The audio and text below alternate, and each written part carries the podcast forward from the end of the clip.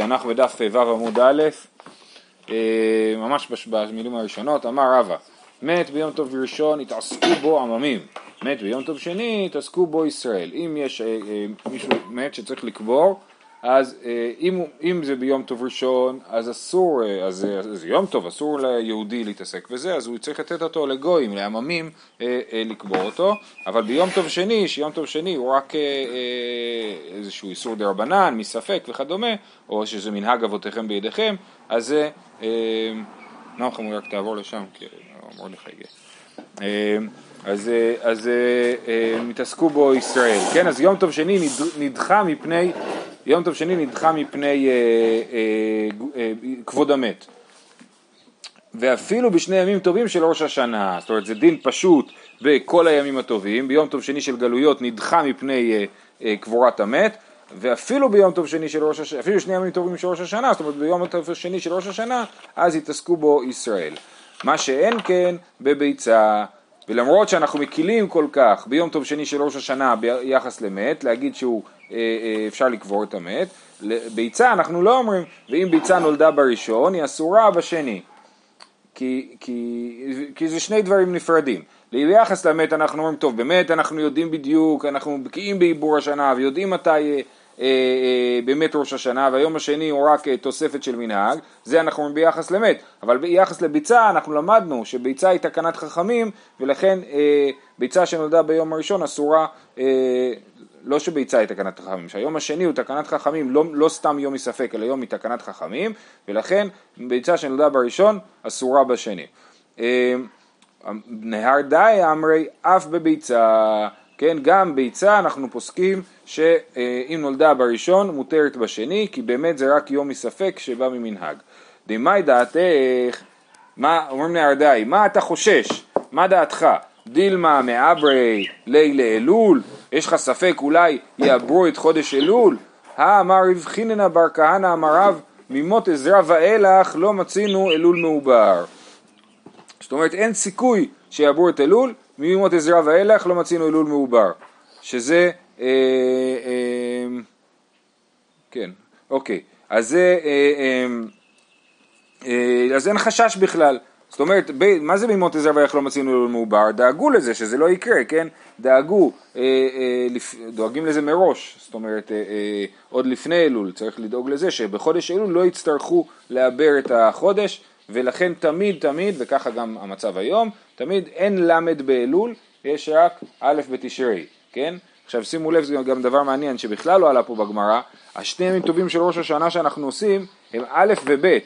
לכאורה הדבר ההגיוני היה שיעשו למד באלול ואלף בתשרי, נכון? כמו ראש חודש שהוא יומיים, אבל זה לא ככה, אנחנו יודעים בוודאות שאין אלול מעובר, ולכן אין אף פעם למד באלול, וראש השנה הוא יומיים, זה קשור לדברים שראינו, לספק וכדומה, לזה שלא הספיקו להודיע לכולם, אז עושים ראש השנה יומיים, אבל יוצא א' ב' ולא למד ואלף, אז בעצם זה יוצא מין ייצור כלאיים כזה, כי זה לא הגיוני הרעיון הזה, בכל זאת ככה אנחנו נוהגים.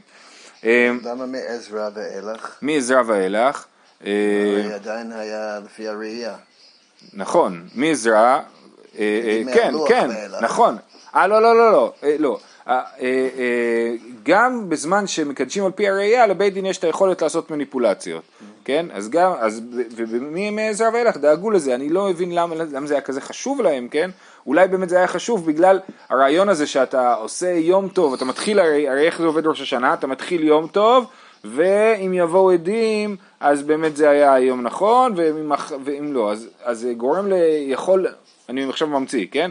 זה עלול לגרום לזלזול ביחס ליום טוב, זאת אומרת, אומרים לך, זה לא באמת, אולי זה לא יקרה, אולי זה לא יהיה יום טוב. כן? אז אם דאגו לזה שתמיד בסופו של דבר היום הראשון, היום ה-30 של חודש אלול יהיה ראש השנה, אז כבר מבינים שאומנם מקדשים על פי הראייה, אבל זה תמיד קורה, ולכן אולי זאת הסיבה שהם הקפידו לדאוג לזה שלא מצינו אלול מעובר. אמר מר זוטרא לא אמרן אלא דאישתהי, אבל לא אישתהי משעינן לי. זאת אומרת, מה שאמרנו שמותר ביום טוב שני של גלויות להתעסק בקבורת המת, זה כשהגופה השתהתה, ועכשיו כבר אנחנו חוששים ממש לכבוד המת, חוששים שהגופה תתחיל להסריח, ולכן מתעסקים בזה. אבל אם זה לא השתהי, אז אז משינן לי, זאת אומרת, אם אדם נפטר, לא עלינו, ביום טוב שני של ראש השנה, אז זה לא נורא אם יחכו עם זה למחרת,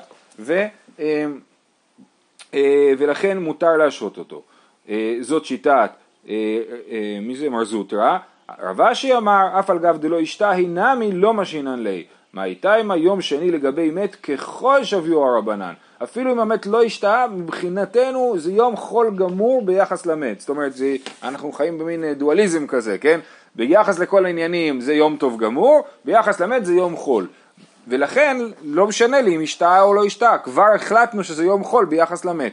ואפילו למי גזדי גלימה ולמי גזדי אסה, אפילו לחתוך גלימה, זאת אומרת לחתוך את התחריכין, שממש מלאכה דאורייתא, ולחתוך את ההדסים, היו שמים הדסים על המת, כנראה גם בגלל הריח, עניין של הריח, שיהיה ריח טוב, אז זה גם מלאכה דאורייתא, אפילו מלאכות דאורייתא גמורות, אנחנו עושים ביום טוב שני של גלויות, ביחס למת.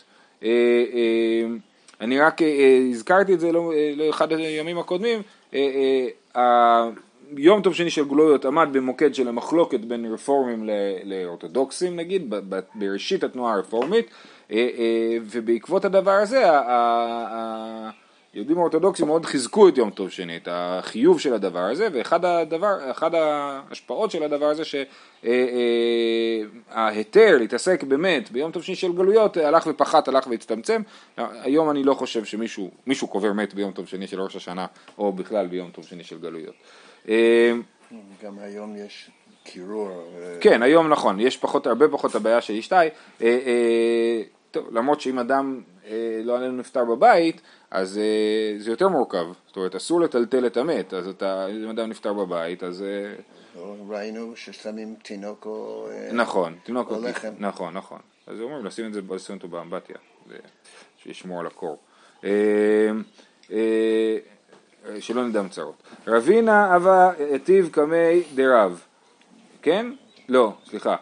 אמר רבינה, והעידנא דמיקה חברי חיישינן. רבינה אומר, היום יש חברי, חברי זה חברים או חברים, זה הכהני הדת הפרסית, הזורואסטרית, כן? אז הם אומר רבינה, אנחנו חוששים, אנחנו לא נקבור את המת ביום טוב שני של גלויות, בגלל שמה יכול לקרות זה שהם יראו אותנו קוברים את המת ביום טוב שני של גלויות, ומה יעשו? יגידו לנו, אז בכלל לא יום טוב, תלכו לעבוד, כן? אז לכן אנחנו לא קוברים את המת ביום טוב שני של גלויות, שלא ייכנס לצרה הזאת עם החבר. רבינה אב היתיב קמי דרב אסי, כתוב רב אסי, הגרסה בצד רב אשי והיא הרבה יותר הגיונית, אז נלך עם זה. רבינה אב היתיב קמי דרב אשי בשני ימים טובים של ראש השנה, חז ידיה ועציב, אמר לי, מה יציב מר? רבינה ראה שרב אשי עצוב, הוא אומר לו, למה אתה עצוב? אמר לי, דלא אותיבי עורבי תבשילין, שכחתי לעשות עורבי תבשילין. אמר לי, ולא אותיב מר העידנא, טוב, זה מעניין, אז...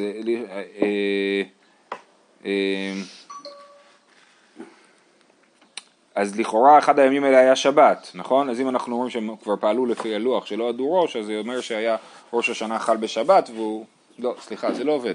לא ברור לי הסיפור הזה, כי הוא עושה... אני יכול להכין תבשיל או להדליק נר בראש השנה, עבור השבת העתידה לחול למחרת. אז ראש השנה, היום הראשון היה יום חמישי, שישי, שבת. אוקיי, יפה. אמר לי, דלא אותי ואורי תבשילין. אמר לי, ולא תבמר העידנא, כן? אז עכשיו תניח עורבי תבשילין. ומי לא אמר רבא, מניח אדם עורבי תבשילין מיום טוב לחברו ומתנה. הרי יש לך עכשיו שני ימים טובים, אז תניח עורבי תבשילין ביום טוב הראשון.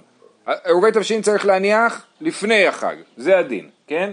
עכשיו, אבל פה הבעיה היא זה, הוא לא הניח, אז אומר לו תניח היום ותעשה תנאי, תגיד אם היום יום טוב, אז אני מחר בכלל לא צריך עורבי תבשילין, כי מחר יום שישי יהיה יום חול, אז בכלל לא צריך עורבי תבשילין. ואם היום יום חול, אז עכשיו זה עורבי תבשילין, ומחר זה יהיה יום טוב, אבל יהיה לי עורבי תבשילין. אז אומר לו, תניח עכשיו, ותעשה תנאי. מי לא אמר רבא, מניח אדם עורבי תבשילין מיום טוב לחברו ומתנה, שאפשר לעשות את הדבר הזה. אמר לי, אימר דאמר רבא, בשני ימים טובים של גלויות, בשני ימים טובים של ראש השנה, מי אמר? הרי שני ימים טובים של ראש השנה, זה לא ימים מספק, זה יום אחד, זה לא שני ימים מספק, אלא אנחנו מחמירים כאילו זה יום אחד, מתקנת חכמים. ולכן, אתה יכול להניח, אני לא יכול להניח היום ולהתנות. אומר לו, ואמר נרדאי, אף ביצה מותרת. בתחילת העמוד למדנו, נכון, שנהר די אומרים שביצה שנולדה בראשון מותרת בשני, כי היום כבר אין ספקות בדבר הזה. אנחנו יודעים שהיום השני הוא לא באמת יום טוב. אמר לרב מרדכי, בפירוש אמר למר, דלא סבר להדה נהר די. כן, אז רב מרדכי, שהוא גם כן, אני חושב תלמיד של רב אשי, אבל גם כן מאותו דור, אומר, אני יודע בפירוש שרב אשי אומר שלא מסכים עם נהר די. כן, בפירוש אמר למר, דלא סבר להדה נהר די, ולכן אי אפשר להניח יום, עירוב תבשילין מיום טוב לחברו בראש השנה, בגלל שזה יום אחד ארוך. עכשיו התלמיד שלו שלא מסכים איתו יכול? זה רבינה. רב הינה חשב שאולי אפשר לקבל את נהר די, והרב שלו אומר לו שלא, אני לכאורה. אני לא ברור לי עד כמה רב הינה היה כפוף לרב אשי באמת, זאת אומרת עד כמה היה תלמיד, עד כמה הוא היה עצמאי, זו שאלה. איתמר, אפרוח שנולד ביום טוב. אוקיי, עכשיו, עד עכשיו דיברנו על ביצה, עכשיו אנחנו מדברים על אפרוח. יש לי תרנגולת בלול, דוגרת על ביצים, ופתאום ביום טוב נולד לי אפרוח, ואני בדיוק צריך אפרוח למרק אוף, כן? אפרוח שנולד ביום טוב. רב אמר אסור, ושמואל ואיתי מרבי יוחנן אמר מותר. כן, אז זה מחלוקת בין רב לבין, לא ברור, או שמואל או רבי יוחנן. אז האם אסור, או, זאת אומרת מותר לאכול אותו, אסור לאכול אותו. רב אמר אסור, מוקצהו, ושמואל ואיתי מרבי יוחנן אמר מותר, הואיל ומתיר עצמו בשחיטה. אז הדבר הפשוט הוא שיטת רב, שזה מוקצה. מה זה אומר שזה מוקצה? בגלל שבכניסת החג, מה היה פה בעצם? קליפה שיש בתוך, ביצה שיש בתוכה אפרוח שהוא כמעט מוכן, נכון? אז ברור שזה מוקצה, כי אין מה לעשות עם דבר כזה. אם תפתח את הביצה לא תוכל לאכול את זה, וגם נכון? אז לכן זה מוקצה. אז ממילא גם בבוקר כשהוא יבקע בעצמו הוא גם כן יישאר מוקצה, כי מה הזמן הקובע לנו למוקצה? כניסת החג, בין השמשות של כניסת החג. אז הוא אומר זה שיטת רב. ושמואל ואיתי רבי יוחנן אמר מותר הואיל ומתיר עצמו בשחיטה. אז יש פה סברה מעניינת שאומר מתיר עצמו בשחיטה, נקרא את רש"י, בלידתו, מתיר עצמו בלידתו להיות נשחט, מה שלא היה לפני לידתו, כן? אף מוקצה התיר את עצמו בלידתו, דמיגו דאית כאן לה, אית כאן לה. זה לא סברה במוקצה, זה סברה לא יודע, בשחיטה, זאת אומרת, אפרוח עד שהוא לא נולד, אי אפשר לשחוט אותו. אחרי שהוא נולד אפשר לשחוט אותו. אז הואיל והלידה של האפרוח, או הבקיעה של האפרוח מהביצה, הפכה אותו להיות מותר לשחיטה, אז זה גם הפך אותו להיות מותר למוקצה. כאילו להגיד, אם כבר הוא הותר לשחיטה, אז כבר הוא הותר לגמרי.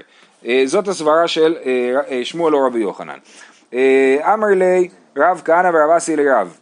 עכשיו רב כהנא ורב אסי מקשים לשיטת רב. הרב אמר שהאפרוח שבקע מהביצה ביום טוב הוא מוקצה.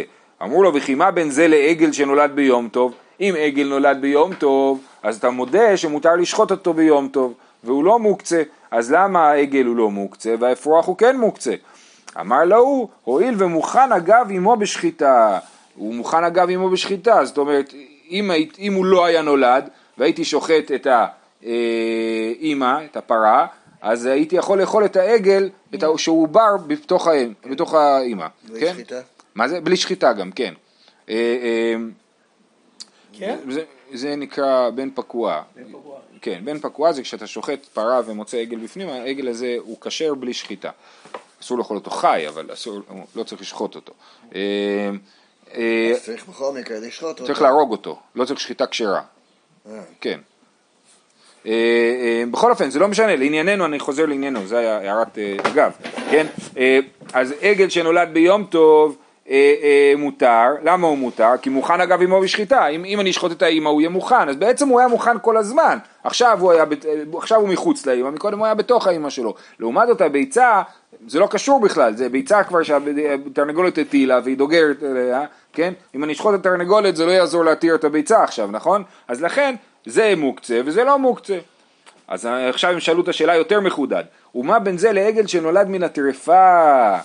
עגל שנולד מן הטרפה, אם אני אשחוט את הטרפה והעגל בפנים, אז הוא לא יהיה מותר אגב עמו, כי כל עוד הוא לא נולד, הוא חלק מהאימא, ולכן אימא עם הטרפה אז גם העגל אסור, אבל אם הוא נולד כבר, אז הוא עגל שמותר, למרות שהאימא טרפה, לכן אם יש לי פרה שהיא טרפה, אז הוא לא מוכן אגב עמו, ובכל זאת ברור לנו שעגל שיוולד מן הטרפה יהיה מותר לשחוט אותו ביום טוב. אז מה זה שונה מהביצה שבכניסת החג היא הייתה אסורה ועכשיו היא מותרת? שתיק רב, אז רב שתק ולא ענה לשאלה הזאת, כנראה שלא הייתה לו תשובה טובה. אמר רבא ויתימה רב יוסף, מה איתה עם השתיק רב? למה אין לו תשובה טובה? לימה להו, הועיל ומוכן אגב עמו לכלבים, כן? זאת אומרת, אמנם הוא לא מוכן אגב עמו לשחיטה, אבל הוא מוכן אגב עמו לכלבים. זאת אומרת, אם יש פרה שהיא תמות, אז יהיה מותר להביא אותה לכלבים לאכילה. ולכן, בגלל זה, כן, בגלל זה, שנייה, בגלל שהיה אפשר להביא אותה לכלבים, אז זה לא מוקצה. אם זה לא מוקצה, כשהוא בתוך הבטן של אמא שלו, אז גם כשהוא יוולד, הוא ימשיך להיות לא מוקצה. אמר לה אביי, השתא, מוכן לאדם, לא אבי מוכן לכלבים. אני אדלג שנייה. אז הוא אומר, השתא מוכן לאדם, לא אבי מוכן לכלבים, מוכן לכלבים, אבי מוכן לאדם, זאת השאלה שלו. אתה אומר שהוא לא היה מוכן לאדם, אם משהו מוכן לאדם ביום טוב, אני לא מתיר אותו לכלבים. אז מה שהוא מוכן לכלבים, אתה מתיר אותו לאדם? עכשיו נסביר את זה. השתא מוכן לאדם, לא אבי מוכן לכלבים. דתנן, מחתכין את הדלויים לפני הבהמה ואת הנבלה לפני הכלבים. רבי יהודה אומר, אם לא הייתה נבלה מערב שבת, אסורה, לפי שאינה מן המוכן. כן? אם הנבלה לא הייתה נבלה מערב שבת, אז היא אסורה. למה? היא אינה מן המוכן. למה אינה מן המוכן? כי היא לא הייתה מוכנה לכלבים. מה תכננו לעשות עם הבהמה הזאת? לאכול אותה בעצמנו. ולכן, גם כשהיא תמות עכשיו, ואי אפשר לאכול אותה בעצמנו, אסור להביא אותה לכלבים, כי היא לא מוכנה לכלבים. כאילו זה מוקצה, מוקצה הוא דבר רב ערוצי, כן? יש איזה מוקצה לאדם אחד, אבל זה לא, כאילו זה מוקצה לכלבים, אבל זה מוכן לאדם. אז אם זה מוכן לאדם לא אבי מוכן לכלבים, אתה רוצה להגיד לי שההפך, שבגלל שהפרה הטרפה היא מוכנה לכלבים, כי בני אדם לא יכולים לאכול אותה כי היא טרפה, אז היא מוכנה לכלבים מערב יום טוב, אז תגיד לי שהיא בגלל זה היא מוכנה לאדם? זה לא הגיוני. מה שמוכן לאדם לא אבי מוכן לכלבים, אז מה שמוכן לכלבים לא יכול להיות שהוא יהיה מוכן לאדם. אמר לי אין, כן, לא, אז באמת כן נכון, מוכן לאדם לא אבי מוכן לכלבים. למה מוכן לאדם לא אבי מוכן לכלבים? דמאי דחזי לילי איניש, לא שדי לילי כלבים. מה שהאדם ראוי לו לעצמו, יש לי פרה, אני יכול לאכול ממנה כמה סטייקים משובחים, אני לא אביא את זה לכלבים. אז זה באמת לא מוכן לכלבים. כן, לדוגמה, יש דיון בין האחרונים על בשר קפוא בפריזר. אם יש לי בשר קפוא בפריזר, האם זה מוקצה בשבת או לא מוקצה בשבת? יושב לי הבשר הקפוא בפריזר ומתחתיו ולא יודע מה, החלה שתכננתי לאכול. האם אני יכול להזיז את הבשר בשביל לקחת את החלה? אז הרבה המגן אברהם חושב שזה מוקצה. תגיד, אבל רגע, הבשר הזה אמנם הוא לא מבושל וכולי, אבל אני יכול לזרוק אותו לכלבים, ואז לכן אני אגיד שהוא לא מוקצה. אבל בדיוק הסברה שכתוב פה, מה שמוכן לאדם לא אבי מוכן לכלבים. אז כיוון שהוא לא מוכן לכלבים, אז הוא נשאר מוקצה גמור, ויהיה אסור לטלטל בשר קפוא בשבת. בשר קפוא מתכוון שהוא לא מוכן, לא מבושל. ביום טוב כמובן שיהיה מותר, כי ביום טוב אנחנו יכולים לבשל ולהכין אותו, אז מראש תכננו להכין אותו. אז הוא אומר ככה, אמר לאין, מוכן לאדם לא אבי מוכן לכלבים. דמאי דחזי לילי איניש, דמאי דחזי לילי איניש, לא שדי לילי כלבים. מוכן לכלבים, הווי מוכן לאדם, דתעדי דאיני שעל כל מידי דחזי לילי. דעתו של האדם היא על כל דבר שראוי לו. אם פתאום יהיה משהו שיבוא לי שיהיה מוכן, אז אם זה מוכן לכלב שלי, אז זה גם יהיה מוכן בשבילי, כן? זאת אומרת, זה הכל שאלה בסופו של דבר בדעתו של האדם. והמוקצה כל הזמן הוא שאלה בדעתו של האדם. מה אתה חשבת שיהיה לך שימוש בו בחג או בשבת, ומה לא חשבת שיהיה לך שימוש בו בשבת, כן? אז אם יש לי נבלה לפני שבת או לפני יום טוב, אני אומר, אני אשתמש בזה, אני אביא את זה לכלבים, אז חשבתי שזה יהיה לי מוכן ביום טוב. אבל אם יש לי פרה חיה ביום טוב, והיא מתה פתאום, אומר רבי יהודה, לא, אי אפשר להביא את זה לכלבים, כי זה לא היה מוכן לכלבים, זה היה מוכן לאדם. לכן זה לא הופך להיות מותר לכלבים. ולעומת זאת, מה שמוכן לכלבים, מה שחשבתי שיהיה מוכן לכלבים, לדוגמה, הפרה הטרפה הזאת, ידעתי שהיא טרפה, היא עם רגל שבורה ואני רואה שהיא טרפה כבר, כן? ועדיין, והיא בהיריון ויולדת עגל, אז העגל הזה מותר לי לאכול אותו, בגלל שהאמא הייתה מוכנה לכלבים, אז גם העגל עכשיו הוא מוכן לאדם. אז תלוי, נכון, כן, יש בזה פרטים, אבל יש מצבים שאני יכול חסר רגל, נכון, חסר כנטול דמי, כן, נטול, רגל קטועה, כן, ויש עוד דברים, או זה בהמה שאתה יודע שיש לה איזה נקב, כי לא יודע מה, עשית לה ניתוח שמטריף אותה. בכל אופן, לענייננו, אני מסכם את הסוגיה. ראינו ששאלו את רב, מה ההבדל בין אפרוח שנולד ביום טוב לבין עגל שנולד ביום טוב? אז כשעגל שנולד ביום טוב מהטרפה ולא היה לו תשובה, ורבא ורב יוסף הציעו לו תשובה ואמרו שהעגל הוא מוכן אגב עמו לכלבים, והביצה עם הפרוח בתוך הביצה הוא לא מוכן לכלום, כן? אז זה התשובה, והבאי ניסה להקשות את זה, אבל דחינו את דברי הבאי, ואכן זאת תשובה טובה שמבדילה בין אפרוח לבין עגל שנולד ביום טוב. רב לא יכול היה להגיד דבר כזה. רב לא אמר את הסברה הזאת, מעניין למה רב לא אמר את הסברה הזאת ורבא ורב יוסף כן אמרו אותה, כאילו איזה פער יש ביניהם. תניה כבתי דרב, תניה כבתי דשמואל, אז ויתמר רבי יוחנן, כן? זאת אומרת, יש לנו ברייתא שאומרת כמו רב, שאפרוח שנולד ביום טוב אסור, וברייתא שאומרת כמו שמואל או רבי יוחנן, שאומרת שאפרוח שנולד ביום טוב מותר. תניה כבתי דרב, עגל שנולד ביום טוב מותר, אפרוח שנולד ביום טוב אסור, ומה הפרש בין זה לזה? זה מוכן אגב עמו בשחיטה, וזה אינו מוכן אגב עמו. תניא כבתי דשמואל ויתמר רבי יוחנן, עגל שנולד ביום טוב מותר, ואפרוח שנולד ביום טוב מותר. מה הייתה? מה? זה מוכן אגב עמו, וזה מתיר עצמו בשחיטה. כן, אמרנו את הרעיון שמתיר עצמו בשחיטה, כשהאפרוח נולד, אז הוא עכשיו מותר בשחיטה, ולכן ההיתר שלו את עצמו בשחיטה, הוא מתיר אותו גם במוקצה. זאת אומרת, אם לשחיטה התרנו אותו, קל וחומר, שנתיר אותו לעניין מוקצה. תנו רבנן, אפרוח שנולד ביום טוב אסור, כשיטת רב. רבי אליעזר בן יעקב אומר, אף בחול אסור. אפרוח שנולד ביום חול, אסור לשחוט אותו באותו יום, לפי שיטת רבי אליעזר בן יעקב.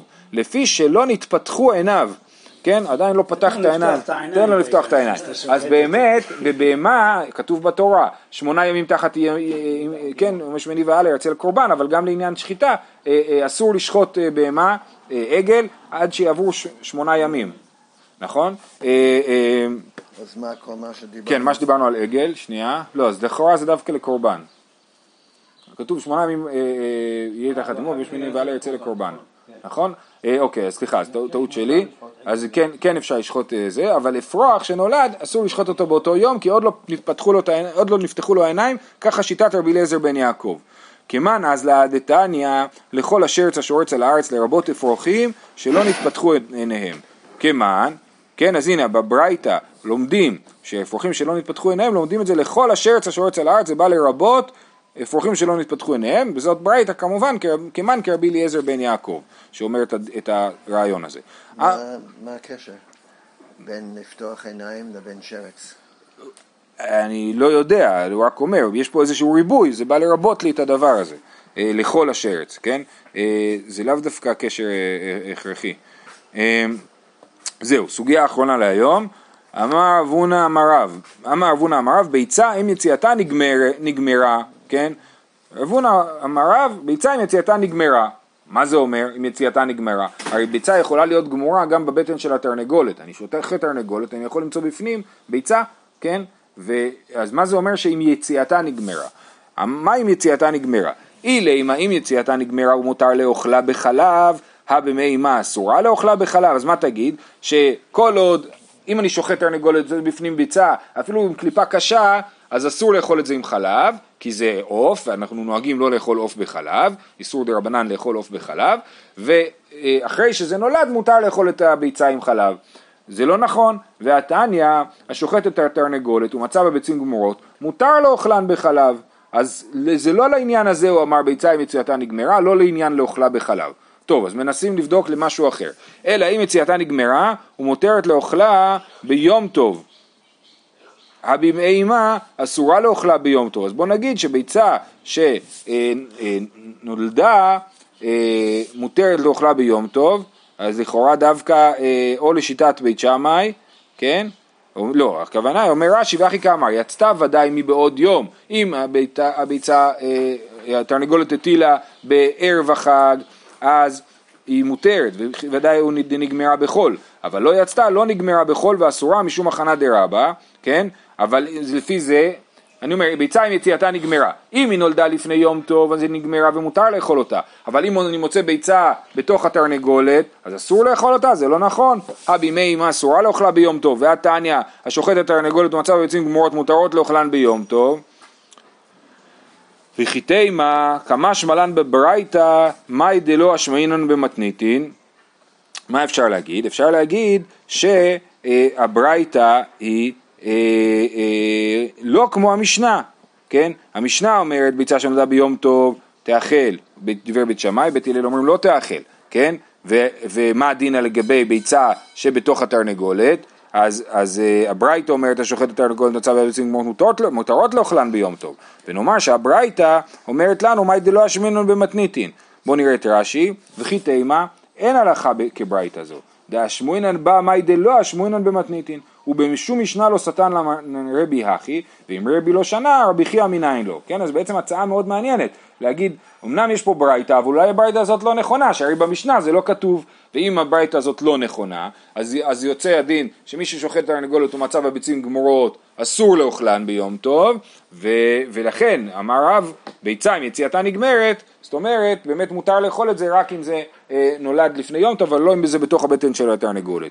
אז אומרת הגמרא, זה לא נכון. הנה מתנינה, ביצה שנולדה ביום טוב, בית שמאי אומרים תאכל, ובית הלל אומרים לא תאכל, ועד כאן לא פליגי בית שמאי בית הלל אלא בנולדה, אבל בימי אימן דברי הכל שעריין, כן? הוא אומר לא, מהמשנה ברור שביצה שלא נולדה עדיין ביום טוב מותרת, כי כל המחלוקת שלהם על ביצה שכן נולדה ביום טוב, אז משמע שבית הלל מודים לבית שמאי בביצה שנולדה, שלא נולדה.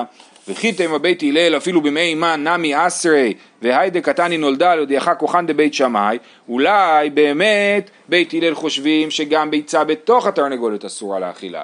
ולמה כתוב ביצה שנולדה ביום טוב? בשביל להודיע לך שבית שמאי מתירין אפילו אם זה נולד כבר, אבל באמת המחלוקת שלהם היא גם בביצה שנולדה וגם בביצה שלא נולדה. זה לא נכון. למה? אלא עד תניא, אם זה נכון שבית שמאי אומרים ביצה מותרת בתוך התרנגולת ומחוץ עלה, ובית הלל אומרים ביצה אסורה בתוך התרנגולת ומחוץ עלה, אלא עד תניא השוחט התרנגולת ומצא בביצים גמורות ומותרות לאכלן ביום טוב, מה אני? לא בית שמאי ולא בית הלל. אז אם ככה, מי שאמרת ברייתא השוחט את התרנגולת ומצא בביצים גמורות מותרות לאכלן ביום טוב, משמע שביצה שנולדה אסורה, אבל אם פתחת את התרנגולת ומצאת ביצים זה מותר. אז השיטה הזאת היא לא שיטה של אף אחד, לא בית שמאי ולא בית הלל,